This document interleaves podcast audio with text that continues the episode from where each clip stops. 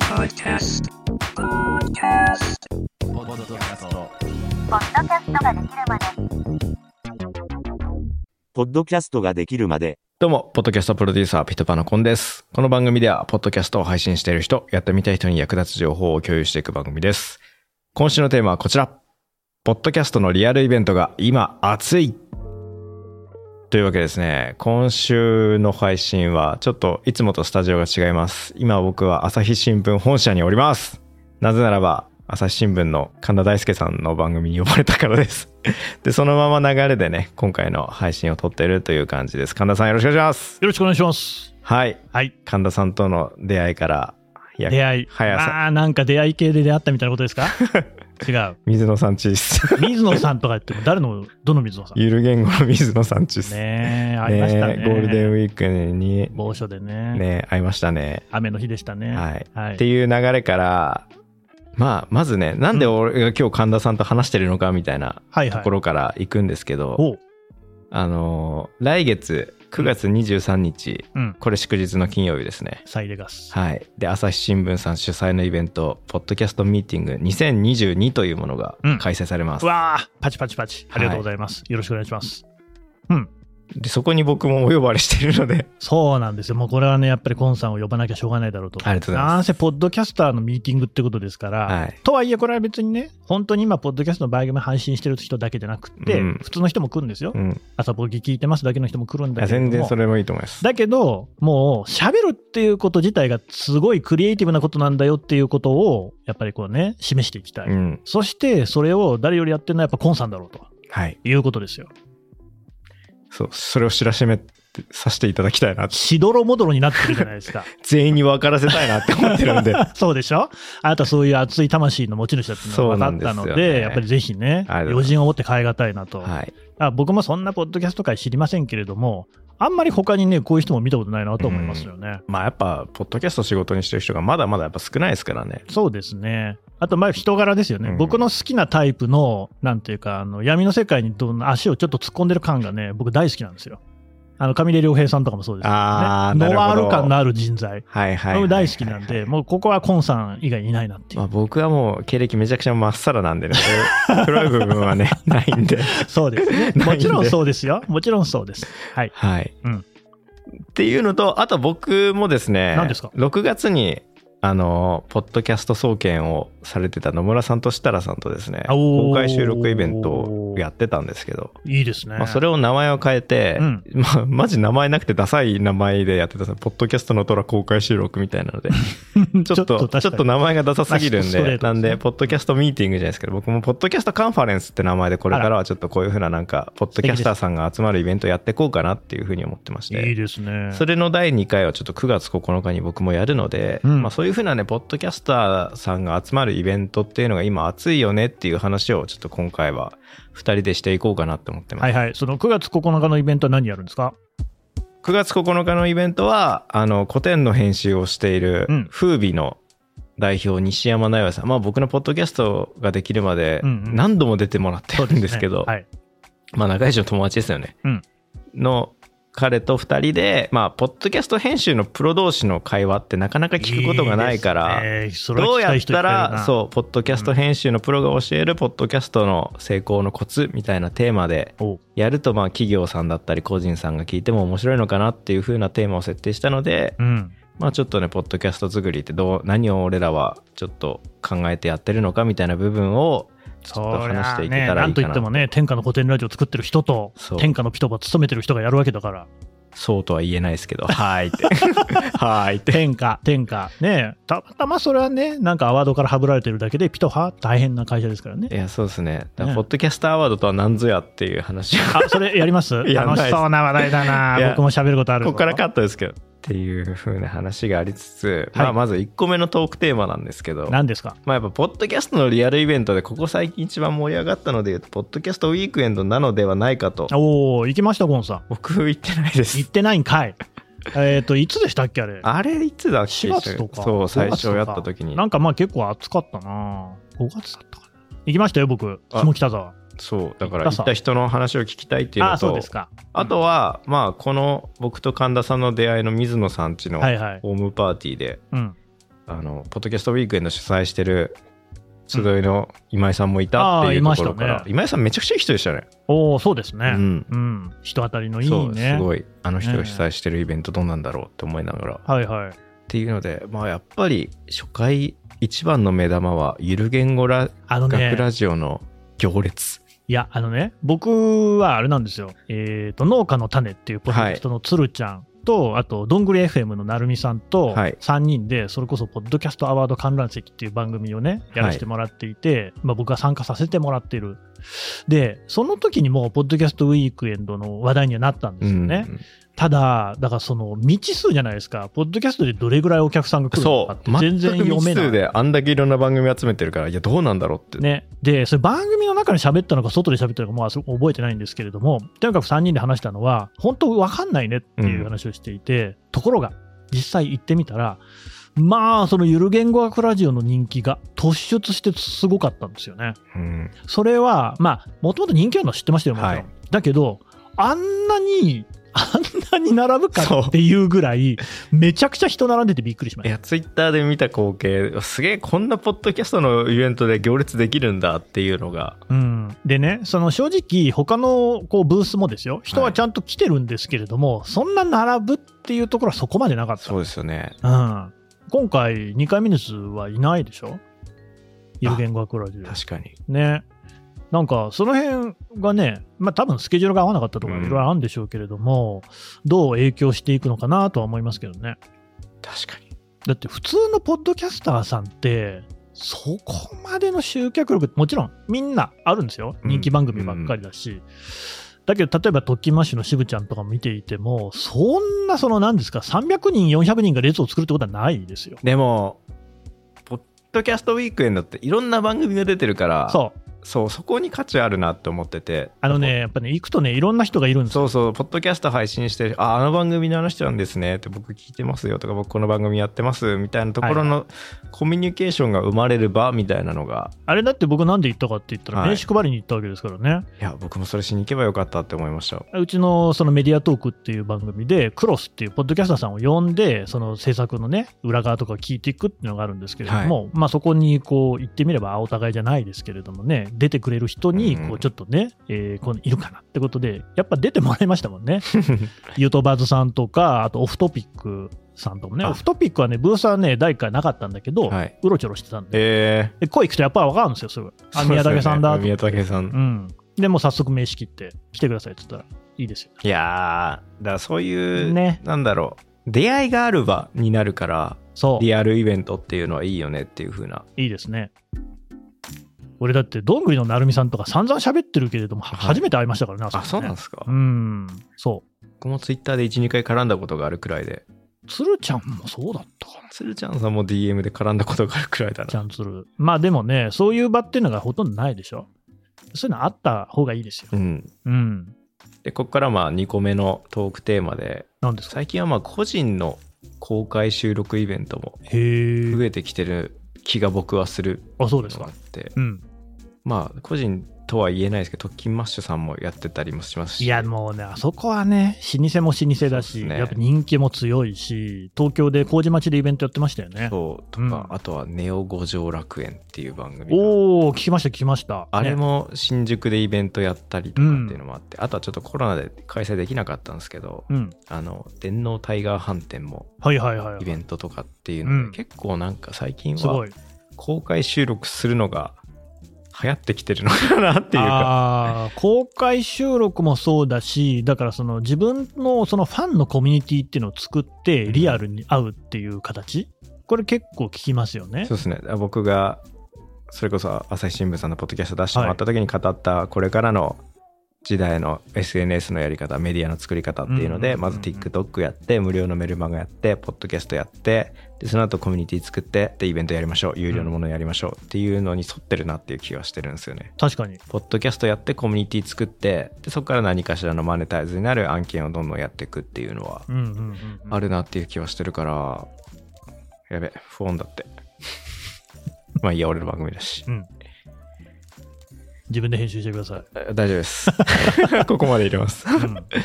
てのはあるから、だから、そう、ポッドキャストやってる、やっぱ、ポッドキャストだけだと、どんだけ再生されても収益化できないじゃないですか。そうなんです。ある程度人気出てきた番組は、これから、ああ、こうやってみんなマネタイズしてるんだ、じゃあ、ちょっと、リスナーさんとも絡みたいし、やってみようかなっていうので、なんか、成功例がどんどん増えてきたから、みんな真似してるのかなっていう。でも、これって、確かにいいことだなって思ってるんですよ。というと、だって、ポッドキャスト、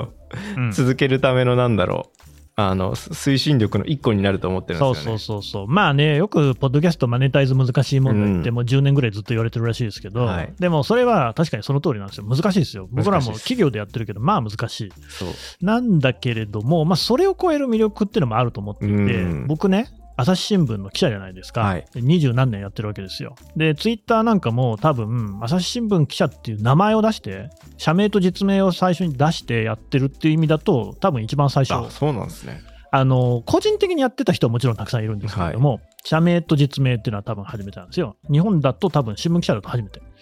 だけど、まあやっぱそこで来るこのね、リプライだ、リツイートだなんていうのは本当もう大変なものなわけですよ。もうね、お察しします毎日毎日石つぶてという感じなんですけれども、これがね、ところが、ポッドキャストになって、で、フォームとかで感想をお寄せくださいなんて言ってるわけですけれども、まあね、99%本当にね、あの、応援、まあそうなんですよこんな優しい世界あんのかしらそうでも俺思ったんですけど、やっぱ SNS でも Twitter とかって、あのね、仲の悪い人というか、味方の違う人を引き合わせるんですよね。そうですね右翼と左翼を引き合わせるんですよ。だけど、ポッドキャストってやっぱ基本、特に声でしょ、はい声って生理的に嫌なやつの声聞かないでしょ僕そう僕の寄せ付けないんでね、すそよねうそう。やっぱ朝日新聞嫌いなやつとかあんま聞かないんですよ、ね。確かにそうなってきたときに、あれ世界ってこんなんなんだっていう見え方すら変わっちゃうっていうね、逆に言うと、ツイッターとかだと僕は別に普段だったら会わないような人といっぱいこうなんかね、面会してたっうんていうことなのかも。いやツイッターじゃねえよ ポッドキャストの魅力ってもしかしたらそこなのかもしれないなって今はい、話してて思ってそう、そう聞かねえ気に食わねえやつは聞かないんです よそうでしょ、そうツイッターは気に食わねえやついたら喧嘩売れるけどうんってあるかもしれないですけど、ポッドキャストに関してはね多分聞かないっすねこれね、僕もいつも思ってるんだけど、テキストって読めちゃうんですよ、嫌いな人が書いたものあーと確かか、に確かに自分の反対意見も全部読めちゃうの。うんだけど、不思議とポッドキャストはやっぱりね、これ合わないわって思った人はもう聞かいやない。やっぱ音声は切っちゃう。自分やっぱ毎回言ってますけど1分聞くのき無理な人だったは嫌ですね無理ってのあるからそうですねそうだから僕のこの喋り方僕はもともとラジオの喋る方をやりたいっていうあ目標はあったんですけどそうあなんですかったんですけどへえ。もうずっとこの喋り方だからあの生理的に受け付けない人の方が多そうだなって思って それよはしわかん裏方ないやろうって思って裏方に切り替えてうーんまあ、コンさんの喋りは喋りで、確かに最初はちょっとね、ぎょっとする人もいるかもしれないけれども、はい聞いたら温かみあるの分かりますからね。っていうとこまで思ってくれる人だけが聞いてると思うんでこの回もああ、まあそうかもしれない。だからいいんじゃないですか、それはそれでね。そうなので、うんそういうふうに思ってくれてる人がいる聞いてくれてる人がいるでじゃあリアルイベントでなんか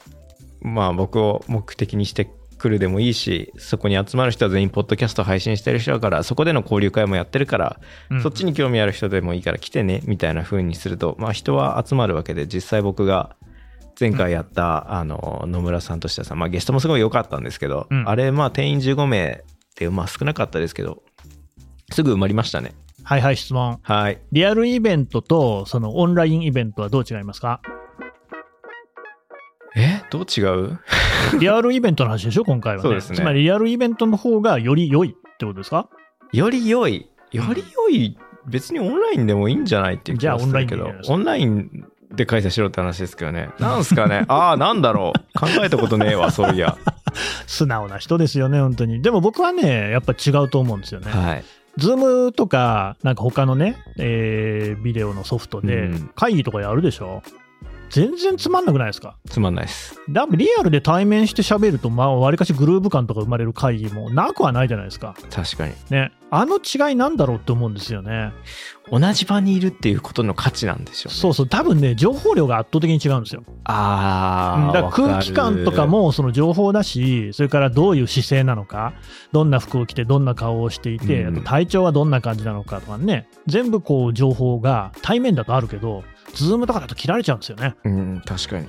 そこの画面上の情報と音声しかうん入ってくる情報がないっていうのだと情報量の差っていうのは確かにめちゃくちゃ出てきすますね。だからその Web3 とか言われている、メタバースとか言われている昨今だからこそ逆にリアルイベントに行く人が多いのかなっていう感じは僕は受けてますけどね。というわけで、だからリアルイベントとオンラインイベントの間にはなんか超えられない壁がひょっとしたうらんあるかもよと思ってますよ。なんか、 なんだっけ、うんフジロックの何年は最高だったみたいな。そうそそう、いれっやて、言った人しかなまい。さにまさに、フそうェスとかそうですよね。フェスとかライブもそうだなライブもうん CD 聴いてりゃいいじゃんってことにはならない。ならないですね。ならないならないうんうんそれはやっぱその場に行って音の響き感じないと分かんないこといっぱいあるんじゃないですか。そう、うん公開収録で来た人だけが聞ける、あの、それそれ。結局人間ってそういうなんか原始的な部分いっぱい残してると思うんです確よ。かにそこのプレミア感っていう部分にはリアルイベントとしとしての価値がある。その足を赴けるっていう行動をささせるっていうね。だからそうそう結構行動させるってめちゃくちゃ大変だと思ってるんで、15人呼んだだけでも俺すげえなっいてや、感すご心いしとてま思すいよ。ますよ。うちのイベントも定員100人ということでやってますけどね、はいまあそんなに来るのかどうかって話ですからね、で100人を行動させるってそれはすごいことだと大変思う。うんそうなんですよ。で、実際100人って言ったって、うちも無料のイベントだから、当日やめたって思う人も絶対いるだろうから、そうですよねうん一体どれぐらいの人を、そそうの有料当選にとしていいのか、有料にして前金にさせる価値ってそうそうそう当日損したくないから無理やりでも行こうってそれ思なんわですせよねるってのがありますからね。うん、ただまあ、有料にするほどのこともなんかできないしなってそいうのがうね僕前回難しい有料でやったんですよ。うん、ななんか本当にこれで人集まんのかっていうのを試したかったのとあとちょっとなんか時間も時間だったからその後なんかみんなで離職パーティーしようぜっつはっいはていピザ頼む金欲しいからっていうので、うん一瞬でピザなくなりました けどちょっと今コロナ増えてるからあー今回は無料にしそうてでそういうなんかあの飲食はないですよっていう風なのはいやーだからそのイベントやってる人僕尊敬しますよ今回自分がそういうのをやってみて分かったのは、客読めねえっていうことそうですね読めないです本当に難しいいやーだから僕大昔クラブの DJ でオーガナイザーやってたんですけどあなたいろんなことやってますねやってますねうん、その時から集客むぜって思ってましたあそうですかそれ何 DJ ってどういうふうに集客するんですか僕はもうひたすらいろんなイベント行って、うん興味ありそうな人ツイッター交換してへえそうなんですか超地道変わんねえやってること 変わんないね変わんない本当っですねだから大きいクラブのイベント行ったら知り合いのオーガナイザーいたら声かけて、はいはいはい今日初めて来る現場だから、うんなんか人もいっぱいいるしなんか俺に合いそうな人紹介してっつって、うんテレフォンショッキングばりに紹介してもらって 紹介してもらっ古いてな紹介してもらってってやって、はいはいはいはいツイ友ッ達タの輪がーねツイッターのフォロワー一晩で100人増やすとかやったことあります地道やっぱそういうことですよねでそもうねそこから来るのってやっぱ全体の1%って本当よく言ってるなって思ってうんてやっぱ1人か2人ですねそこから来る人っていうのでもはね、これ本当、これ聞いてる人に伝えたいけれども、コンさんって豆なんだよね。で、こういうことを地道にやってることがいろんな集客とかにもつながるし、再生回数にもつながる。いやーやっぱ逆に言うと、やってないやつはつながんないよね。そそう何何でもね行動しなきゃ今の時代ダそうメですねこ。 YouTuber やってみたいよねはいっはてい。全員終わるんですよポッドだから僕のコミュニティでもポッドキャストまだ配信してませんっていう人がいるから いるね。えどんな番組やりたいんですか考えてますってじゃあ早くやれよっていやー、でもね本当にね、一本でもまず出す。そう修正なんて後か後かららできるいくらでもできるからまずその一歩踏み出さなきゃ分かんねえだろうっていうのがすごいあるから、そして継続することですね。そうだからねやめないでほしいなっていうのはあってうんとか言って、できるまでもね、しばらく更新しなかったりしたけどね。僕すぐ飽きちゃうという本当か、にねすぐだってこどうなれってんだっていうだ。って縛りがないなさすぎるから 誰も怒んないんで、うんリスナーの人がね直接リプライ送ってきたら考えるといやいや k o さんまだ上がってません困るんよですよ。ポッドキャスト総研もね、第一部関東になった今いやーほんと困りましたねできるまで聞かないとこっちもね創作の意欲もねもう一つ湧かないわけじゃいないやーだから毎週ポッドキャストのナレッジ配信してる番組が今ポッドキャス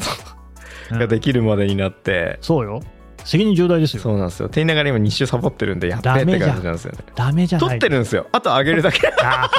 ひどいひどいですね単なる怠惰だっただけど、うんあのピトパスタジオを使うとそうあの過去の日付でも配信ができちゃうのでああーの上がる頃には毎週配信してるように見えちゃうんですよ、ねえこっそりピトパスタジオの営業もしてるっていうねそうピトパスタジオ超優秀なんでだかうんら配信の日時ミスっても絶対バレないん ですよいや後でピッての直しちゃえばいいんであなるほどねそうだからいいのか悪いか分かんないですけどねそれねそうなんで、うんとりあえずこれはちゃんと出します、ちゃんと出す、はい出してくださいよちゃんとね もちろん出しますよそうもううちのイベントもね絶賛まだ多分これいつ配信ですかこれ来週の火曜日ですね8月中ですよね木曜だ絶賛募集中ですからね皆さん来てくださいなんと、はい来ていただければね、ポッドキャストを収録することもできますから。そう、だから僕もそこでなんか来た人と、ちょっとセッションしようかなあ、っていう感じで。いいですね。そうおしゃれですね。なんか、そこでポッドキャねス、トイベントに来てる人のポッドキャストの悩みに答えていくが一番わかりやすくていいかなって思ってて半年分ぐらい取りだめしてもらって、ああ、そうですね。そしたら、あと編集して出すだけなんで、ですそれをやらないんだけどね。そうなんです。だから結局、取りだめして、今気分じゃないからいいやって思っちゃってる。 今の俺の気分、こっちだからこれやりたいっていうふうになるし、うんそれはそれで今大丈の夫ピトパの課題感的にもうん。あったりするんですよ。そういうふうな、なんかリアルな、なんか今これの情報を出した方がいいよねっていうのはあるし、うん。うんここ PR していきたいよねっていうのは、ちょっと今、ピトパの中でもあったりしてくんでう、ん。うん。うん。なるほどね。でもいろいろありますけれども、でもちゃんとこうやって続けているってことですからね。そう。それが何よりですよ。やっぱなんだかんだ半年サボったけど、サボんない方絶対良かったなっていうのことしあそうですかか思わないんで。えーなんか悪いことはどんなことありましたえーっと、聞く普人通に見込み客数減ったなっていう気がしますあー、やっぱ減っちゃいますか。うん、やっぱ毎週配信してたらその分ストックは溜まってくから、そりゃそうだ。うんんなんか何困ってこれ困って調べてみたらあこういう番組あるんだうん。で他のこと調べてみてあ、うんうんこれも教えてくるんだっていう風なのがあればあるほどやっぱなんかやっぱ僕の番組聞いて刺さる人は全エピソード聞くらしいんですげあえなー、と思僕うんもです聞いよた聞いた。ううんん、っ過去まで遡りますよ、やっそうぱ。知見があるもの。 ていう風なやっぱナレッジ系の番組は好きですねあそっか、ナレッジ系ですね、これもね。そうそうですね。っていうあもうだいぶ時間経ちましたね今回、ナレッジがないのでは。いやいやいやいやあ、まあ、コンさんいがいんすよね、ゲストなんでああのー、フォロワーを100人増やした方法が分かりあまーしたね確。かにまあ地道なことす やれればるかどうか知らないけどフォロワーって増えるんではい、はい。じゃあまあ今日最後のトークテーマはい。ポッドキャストミーティング2022がどんなイベントなのかっていうのをちょっと聞きたくておう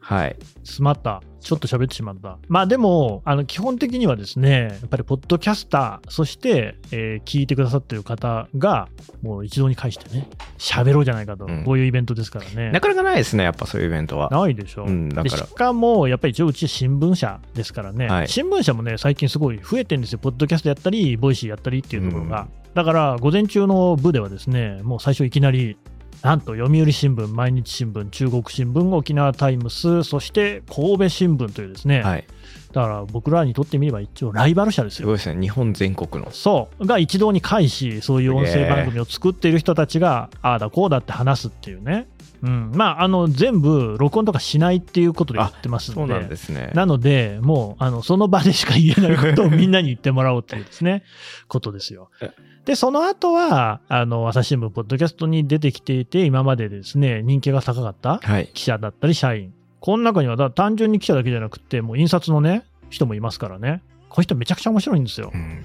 もうね紙の匂いインクの匂 い嗅いだだけでね教科書何の教科か分かるっていうえー、やつですよごねいもうそれはその道のプロしか話せないことだからやっぱ価値ありますよねそうそうそうそうみたいな人がいろいろ来ますよとそれからあとはゲストが来ますね、はいまあ、コンさんももちろんそのお一人ってことにはなってくるんですが、あとはポッドキャストで、えー有名なところで言うとおゲイと女の御殿ラジオ、はいえーそれから引用はいえーそれからですね、あのもうね、この番組でもすっかりおなじみの宇宙話、りょうさんが佐々木朗さんいらいらっしゃるということでね、こういうこう方々ともコミュニケーションが直接取れるとうんいう機会です。で、さらに、さらにさらに、朝日新聞の記者社員、あと我々音声チームにね、私も含めてですが、に関しては、もう皆さん、あの普段使っている収録スタジオみたいなのがあるんですよ。単なる納屋なんですけど、はいで、まあそこに今いるんですけど、コンさん呼んでね、あここでやるんですかここここあそうなんですねここを使って収録をしてで音源はあのもうお渡しします、へでー自由に使ってくださいポッドキャストとして配信するもよし全く誰にも聞かせ ずに自分だけでねリピート再生するもよしあの編集とかもあの自由にやってくださって構いませんのでという機会も設けますだからねここを使ってだからミキサーは置きますから、はい心置きなく喋り手として腕を振るっていただきたいと、いやーやっぱねうちも使ってますけど手話の SM7B という最高級マイクを使っているのでねえ最近買ったばっかなんですけどね、はいあの全然予算が出なくてね、マイケル・ジャクソンもエド・シーランも使ってる、うんそれ聞いてしびれましたね、はいうんこれ今後ゲスト来た時に必ず言うとめちゃくちゃ盛り上がります、 確かにねその2人出されたらね、いいマイク使ってますねってあこれマイケル・ジャクソンとかも使ってるやつなんですよそう本当にいいもん使ってんだなってう思う、ん僕もそれ聞いてねああよかったと思いましたよやっぱでも、あの、マイクのスタンドという か、これがやっはいはいぱアームタイプなのは押せますね。あの、そうですか。この音が入らないっていうのは、あのーマイク、あの、机どんどんした時の音が入らないんで、アームタイプは。あ、そうですか。そう、このタイプめちゃくちゃ直に拾うんで、うーん。っていうので、本当にね、スタンドタイプの、あの、マイク、スタンドをうんアームタイプか、アームタイプのマイクスタンドを僕は押してます。そうなんですね。そんなアドバイスも、ポッドキャストミーティング2022に来ればですね、好き放題、コンさんにね、質問あ、できそうるですね。だから僕何しようかなって思ったんですけど、来てる人のポッドキャストのお 悩みについてどんどん答えていくっていうのをちょっとやそろうれかながって思ね、っていいんじゃないかなと。まあ、あとはですね、その新聞社からですね、音声メディアをやってる人たちが来ますから、はいそういう人たちにもね、ぜひアドバイスしてもらいたいな、なんつってね、思ってますよ。はい。うん。なので、ぜひ、これはもう締め切りあるんで、もう行きたいなって思ったら、とりあえず応募してみてください。そうですね。そ多分ね、9月、なんだっけ、4日だっけな。 4日です割ねとうんうん忘れちゃったけど、さっさと来ますから、う。はい。今すぐ。なので、まあ無料なんでね、あの、とりあえず参加表明するだけ して。来て、本当に来てもらわないと困 ります。それ一番本当にね、ドキドキしてるのが。いやだ、俺のイベントもだからこの前一人来なかったんですよね。いやー、しょうがない。15人でも。やっ15人でも。ぱりね。ねえそれはそういうこともありますよ。それはでも本当に体調悪いのかもしれないから。確かに。ね。ぜひね。あ、そう、まとめです。まとめ、話してないことをまとめで言います。何ですか突然公開収録するのハードル高いと思うんで、うんまず、あの、オンラインでいいんじゃねっていうのは僕の意見でうんすう。んうんうんうん一発ズームでやって、あ、こんくらい人集まんだったらオンライン、オフラインでもいいかなっていうふうなうんのもやるべきだし、別にツイッターのスペースでもいいと思うんですよね。僕だって、あの、旅客さんとこの番組のツイッターああのー、はいはい。公開収録しましたけど、スペースで。うんそれでフォロワー100人増えたんで、すごい。そう。スペースいいですね。手軽にできるから。あのー僕スペース本来嫌いなんですよ。なんでだって意味もなくダラダラ喋ってんの聞かせられるってすごい意ムカつ味くかもらなくだらだら喋るからダメなんでしょスペそうースの問題じゃないじゃないですか。そうだからスペースそういうスペースが嫌いであってスペなるほどースをちゃんと僕みたいに使いこなせて何月何日この人とこのテーマで喋ります、うん興味のある人はぜひ来てくださいっうんてやることによってやっとスペースは勝ち生まれると思うんで僕みたいに使いこなしてってね、今言いましたけどね。この人本当いい人なんでね、皆さんね。で僕はそれがうまくやったから成功体験として100伸びたっていうのがあるんで、ああ、そうですよね。だってあなた DJ 時代にね、コツコツコツコツやったそう6時間のかけてと100同じ人数で すよ。 6時間かけて100人増やしたのを大変たなこっとたですよ1時間で100人増やしましたからめねっちゃコスパいいじゃないですか。なので、み コスパいいので、ツイッター増やしたい人 は、ちゃんと目的を持って、うんあそうですの、なんなら自分よりフォロワー多い、そのジャンルの人と話しましょなるほう。ど。で、圧倒的あの知識、知識マウントを取ると勝てますっていう。うんうんうんうん。ん知的マウントを取っ、旅館さんに知的マウントを取ったのお旅館さんにいろいろ聞いてもらった感じなんで、旅館さんがインタビュアーだったので、その回は。旅まあ館さんが気になることについて答えていくっていう回だったんですよ。それはもう旅館さんはアレンジしたら間違いないでしょうね。そうですね。いや、旅館さんのフォロワーからどんどん来てもらったんで、ありがとうございます、旅館さんって感じでした。そりゃそうでしょう、そうはいでしょう。でもそういうこともどんどんこうね、スペースとかでもやれるってことだから、そうですね。リアルの前にうね。ん。いいまでずすやってねい。きましょうっていう感じですね。はい。で、リアルイベントやるんだったら最初はもうほんと20人くらいの規模でいいと思います。十分。もうなんか人が集まり多やすい。いぐらいじゃない ?20 人なんつったら。いやー、だからそれで埋められたら本当にね、いいイベントじゃんってなるんで、そうですよね。そ逆に5人とかでもいいんじゃないですか。う。5人の公開収録。うん。そう。みっちりとね、みっちりと。その場で質問とかも集めながら。なんかでも、ゆる言語とかの最初の公開収録ってそれぐらいじゃなかった あー、そうなんすかね。ね。まあ、5人じゃないかもしれないけど、かなり絞ってたと思いますよ。とりあえず今コロナもあるので、そんないきなり何十人って呼ぶのは難しいとは思うので、場所がない本当にそう、安く、なんならもう本当に、いやみんなが集まりやすい公民館の一室借りてやるでもいいと思いますけどね。ああ、まあ、あとね、まあ、こ音質の問題もあるかもしれないけど、例えばピンマイクとか使えばうん、公演とかでもでき るんですまあよ確かに。うん。そういうのもあるかもしうれない。ん。なんでもう、場所さえ取らなければ。そうですね。あとはやるかやんないかだけそどう。。なので、始めてみてください。やりましょう9月は、ポッドキャストミーティング2022と、ポッドキャストカンファレンスをよろしくお願いします。お願いします。神田さん、最後、告知あれ ば。どうぞ。もう丸ごと告知みたいなもんですからね。確かに、これが告知 ですね。まあ、朝日新聞、ポッドキャストも、ちょっと皆さんね、ぜひ食わず嫌いえーと言わずにね、これちょっと聞いてみてください、一回ね。えっと、ニュースの現場からっていうのと、メディアトーク。メディアトークはね、この番組聞いてる方におすすめ。あの、ポッドキャスターさんを呼んうでんそうっすね会話するっていう番組とか、あとね、ポッドキャスト実際に、えーマーケティングとかでね、使っている、えっ、と、オトナっていうね、はい会社の、お人が、八木さんっていうんですけど、出てくれる番組とか、そういうのもありますからね。これおすすめ。それから、えー SDGs をシンプルに話そうってなって、まあ SDGs って言葉自体にはこうね、抵抗感ある人も多いと思うんですけれども、まあ楽しい話。例えば、ドイツのヌーディストの話とかもしてますんで、そういうのもね、聞いてもらいたいよと。で、歩ききっていうのがあって、これはあの自動音声でニュース流すや つ。AJW っていうのがあって、それは英め語っ版。ちゃいっぱいありますね。 AJW 人気あるんですよ。これはなぜかというと、まあ、コンさんもね、はい英。語のポッドキャスト聞いてるでしょはい。だけど、英語のニュースってのは山ほどあるんだけど、BBC からザ・デイリーからあるんだけれども、基本的には欧米のニュースやってるでしょだけど AJW は日本語のニュースを英語にしてるんですよ。つあまあ、り、なるあほど。なたが普段見ているあんなニュース、こんなニュースが英語になっているので、理解しやすいです。なので、で、しかもね、本当あの、音声自動なんだけれども、めちゃくちゃネイティブさん、ねえ、すごい。すっげえ滑らかなんで、ぜひ聞いてもらいそたういなですんかね。自動音声について語ることもちょっとそのうちやりたいなって思ってて。あぜひぜひお願いします。っはていいう5番組だけじゃなくてもっとあるんだけれども、とりあえずこんだけに しないと、コンさんになんか怒られそうなんで、なんか一つ聞いてください。はい。ありがとうございました。ということで、エンディングです。はい。今日は朝日新聞から撮りました。あのですね、あの、 今の時点で2時間半喋ってるんで、途中から喉やべえって思って、 やっぱ2時間半喋り続けるって結構喉を酷使するんだなっていうことを学びました、今日は。ありがとうございました。あ、もう入んないですね。え、それ締めそれします。エンディングなんで思ったこと言うだけなんで。んで。まあでもね、それもね、慣れです。慣れか僕はもう、あ例えばね、1番組で最近3時間とかやってるやつもあるんですよ。1日で2本それを撮ると6時間いとかや、なすごいですね。もうありますよやっぱそういうじょ海外のポッドキャストすげえ長えなって思うけど、あっちの人すごいですねう。ん。でも、やっぱ僕、この仕事始めてから、はいそういうその耳鼻咽喉科ね、うん喉のお医者さんに定期的に行くようになりましたね。壊す。もう声のプロですね。うん何やってんのかね、記者としてね、書く仕事だと思ってたんですけど ね、まさかの。僕も裏方で喋んない方なのに最近喋ってること多いなって思うんで、わあー人生は分かりません。かんないです。はい。はい。だから楽しい。やうん皆さん、ポッドキャストやりましょう。りましょこのエピソードを聞いてのあなたの感想を Apple Podcast のレビューでお待ちしています。コメント欄をすべて読んでいますので、今後の番組をより良いものにするためにあなたの感想をお待ちしています。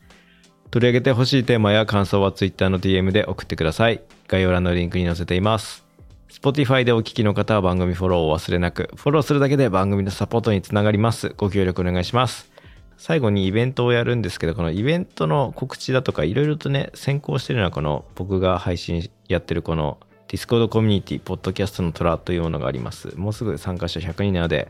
参加したい方はぜひ概要欄のリンクからアクセスしてみてください。それではまた来週お会いしましょう。お相手は、ポッドキャストプロデューサー、ピトパのコント。う。朝日新聞の神田大輔でした。ありありがとうございました。がとうございました。